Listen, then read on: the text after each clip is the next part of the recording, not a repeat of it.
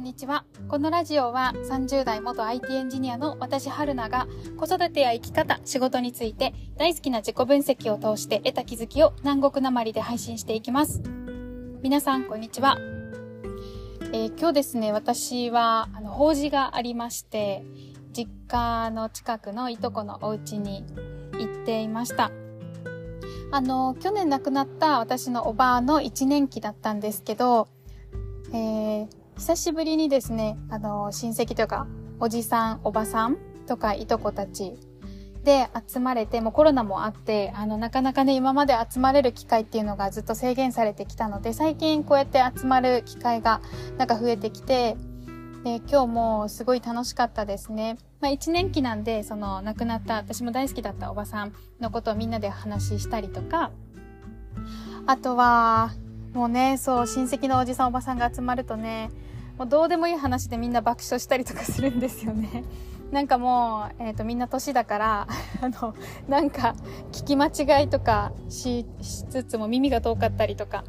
して聞き間違いしつつも、なんか、噛み合ってないのに話が続いてたりとかして、あんたな、な、なんて言ったのみたいなところからみんなで爆笑してたりとか、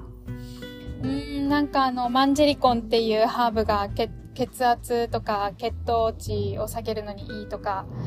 うんと、どこどこの病院に行ったらこうだったとか、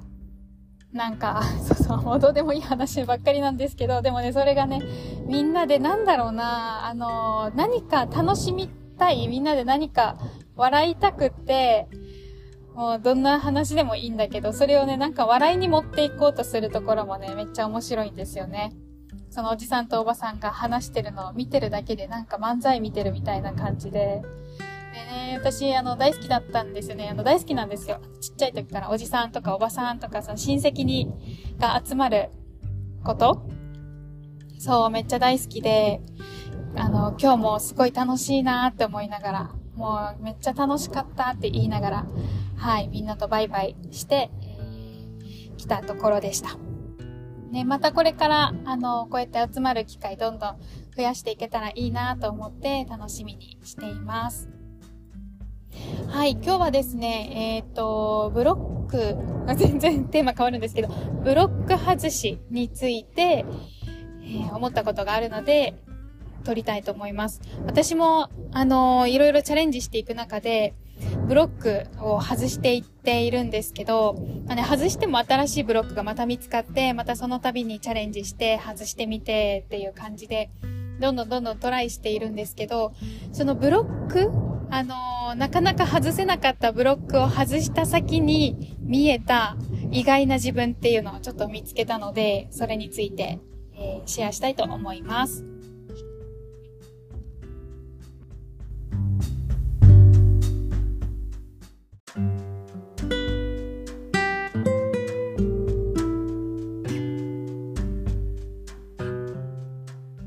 はい、今日はブロック外しについて話したいと思います。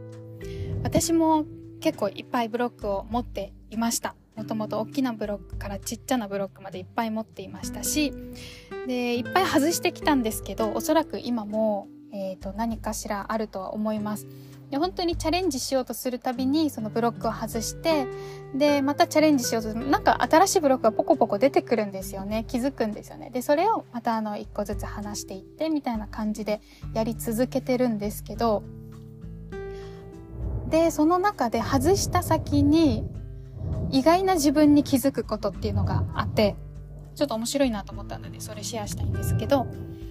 あのそれがですね2つその意外なことに気づいたのが2つあって1つ目が、えー、家で自炊をすること家族のために料理をすること。私が会社員の時に結構忙しかったんですよ毎日。なんかあのお迎えギリギリまで仕事をして迎えに行って帰ってきてご飯作ってみたいなその間お腹すいたって焦らされて作って食べさせてでも食べなかったりで、もちろんね、その手を抜いてもいいんだよなって思って、惣菜、お惣菜とかスーパーで買ったりするんだけど、それも2、3日続くと、なんかだらしない自分に見えちゃって、なんかね、そのインスタとかさ、なんか SNS とかで、よくそういうテクニックみたいなのを紹介されたりするじゃないですか。毎日のルーティンみたいな感じで。みんなすごいパパパッと作りますよね、料理。とか、あと作り置きで、あの、しのいでいたりとか。私も作り置きも何回もチャレンジしてるけど、なかなか平日うまく回せなくて作り置きだけで。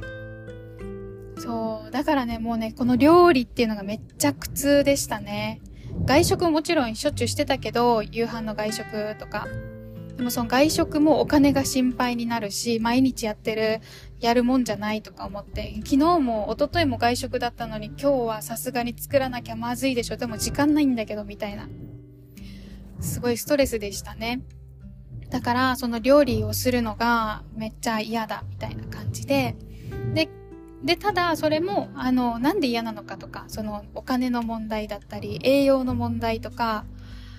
うんと、母としてとかわかんないけどね。なんかそういういろいろなものを外していって、別に外食でもいいじゃん。えっ、と、お惣菜、毎日お惣菜でもいいじゃん。あの、全然、全然適当な夕飯でもいいじゃん、みたいな感じで、あの、肉野菜とか揃ってなくてもいいじゃん、みたいな感じで、いろいろ、あの、試していった結果、これでも回せるんだと思ってブロックが外れたんですよ。別にいいや、みたいな。うちはこれでいいです、みたいな感じで。で、はず、やっと外して楽になったと思ったんだけど、そっから意外な自分が見えてきたのが、あの、私は料理が嫌いなわけじゃなくて、料理をするのは好きなんですよね。料理自体は好きなんですよ。なんか冷蔵庫に入ってる、あの、野菜とかお肉とかを見て、あ、これだったらこれ作れそうだなって言って作ったりとか。で、それで結構適当に作ったのに美味しかったりすると、あ、なんか私感覚、なんか、感覚というか、えっ、ー、と、料理の腕上がってきたみたいな感じで成長を感じるのも好きだし、美味しいって言ってくれるのも好きだし、だから料理はしたいんですよね。じゃあ何がダメだったかっていうと、その、時間がない中で料理をするのがめっちゃストレスだったってことが分かって、だから、それを満たすために、料理のために1時間半とかを確保すれば、私は楽しく料理ができるし、うん、と子供たちにもそれを提供できてねみんなが幸せみたいな感じになるけどそうあそういうことが時間だったんだっていうのに気づいたんですよね。だかそれってブロック一回外してみても料理しないってやったからこそ あの見えてきたいやいや料理は好きなんですみたいな感じが見えてきたんですけどでそんな感じでもう一個あってそれはえー、っとワンオペワンオペとか一人、私一人で子供たちを遊ばせることとか子供たちと過ごすこと。なんか子供たちに、えっ、と、縛られてる、私が拘束されている時間っていうのがめっちゃストレスでした。あの、本当に際立ってストレスなのが寝かしつけ。私がいないと、あの、二人子供がいるんですけど、私がいないとあの寝てくれないママがいいみたいな感じでパパがやってくれようとするんだけどパパはなんか出て行ってみたいな感じで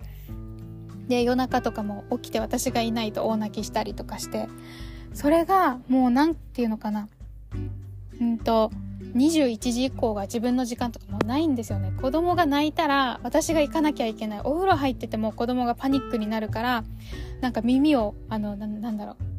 なんていうの、聞き耳を立ててお風呂入るみたいな感じ。ずっとなんかドキドキしてるみたい。いつ泣くかなってちょっとドキドキしてたりとかして。全然子供が寝ても気持ちが休まらない。もうそれがすっごいストレスでした。で、ただもうそれは私しかできないからやるしかないって思ってたけど、めっちゃね、嫌だったんですよ。でも、ただそのビジネスのサロンに入った時に、えっ、と、勉強の時間が21時以降っていうのが、あの、毎週のことで、で、ただこれは、あの、今後のためにやりたいと思って、夫とすっごいいっぱい相談して、夫に私これやりたいからどうしても家をこの時間出たいって言って、いやカフェで受けてたんでね、私は。オンラインだったんですけど。で、だったので夫に、だから夜、あの、私が出てもいいように協力してほしいみたいな感じでお願いして、夫も理解して OK なことになって、それで、えっ、ー、と、最初はね、結構大変でしたね。大変だったんだけど、夫はこの子供がどんなにパニックっても自分で収められるように、あの、すごい頑張ってましたね。で、私がいつもそのサロンから帰ってきて、あの、24時近く、0時近くに家に帰ってくると、もう夫がなんか疲労困憊で、えっと、下ってるみたいな感じの ありがとうって言って、あの、え、寝てくれたの？ありがとうみたいな感じでお礼を言うみたいな。で、ただその回あって子供たちもなんか、あの、ママは大好きなね、お勉強しに行くから自分たちも、あの、寝れるみたいな感じで、ママ行ってらっしゃいみたいな。ぎゅーして、なんか寝室に自分で入っていくみたいな感じになって、なんかすごい感動したんですよね。私が自分のことやりたいっていうのをみんなに伝えて、みんなが、じゃあ自分たちはできることを自分たちでやるっていう風に、その成長しようとしているところを見て、私はすっごい感謝したし、本当にありがとうって思ったし、で、それが本当に私がいなくても変わっていったんですよ、状況が。みんなが自分のことできるようになって。で、それで、えっ、と、すごい感謝しましたね。ありがとうと思って。みんながこうやって成長してくれて、私も、あの、成長していって、協力できるってすごいいいねって思って感動しましたね。そう。だから、あの、子供に縛られる必要がないんだなっていう、子供に縛られてるっていう、その私がいなきゃっていうブロックが外れたっていう実感がありました。そのあたりから。で、そこで気づいたまたちょっと面白いことが、それがしばらく続くと、あの、当たり前になってくると、次は、逆に私が子供たちと過ごしたくなってくる。もうね、そうそう。子供たちが、あのそう自分も、私も自分の時間確保できたから、そこで私の欲求っていうのが満たされてるんですよね。で、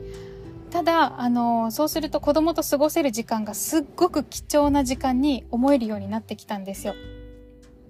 だから、あの、結局は縛られてるっていうよりは、あの、私は子供と過ごすことが嫌いだったんじゃなくって、自分の時間が欲し欲しい、自分の時間が取れてないっていうイライラが、その子供といる時間がちょっとストレスだみたいな感じにちょっと変換されちゃってたけど、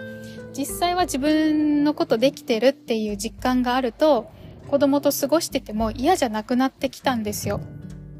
だから、あ、私子供と過ごすのが嫌なんだと思ってたけど、そうじゃなくて子供のことは私の、あの、大切な価値観の中に子供と過ごすことが幸せっていうのがあったんだっていうのをね、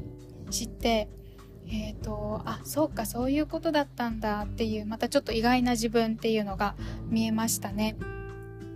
だからそれもブロックをまず子供と過ごさなく、過ごさなきゃっていうのを外して子供と別に過ごさなくていいっていう風に ブロックを外してみると、逆に子供と過ごす時間っていうのは私にとって大切だったっていうことが分かったっていうそのブロックを外した結果見えてきた私の価値観っていうのがあって面白いなって思いました。本当になんか外してみないと何がその中の何が問題本当の問題でどこが私にとっては大切だったのかっていうのがなんか見えてこないんだなと思ったんですよねだからそのブロックっていうのは一回バンとバサッと切って外してみる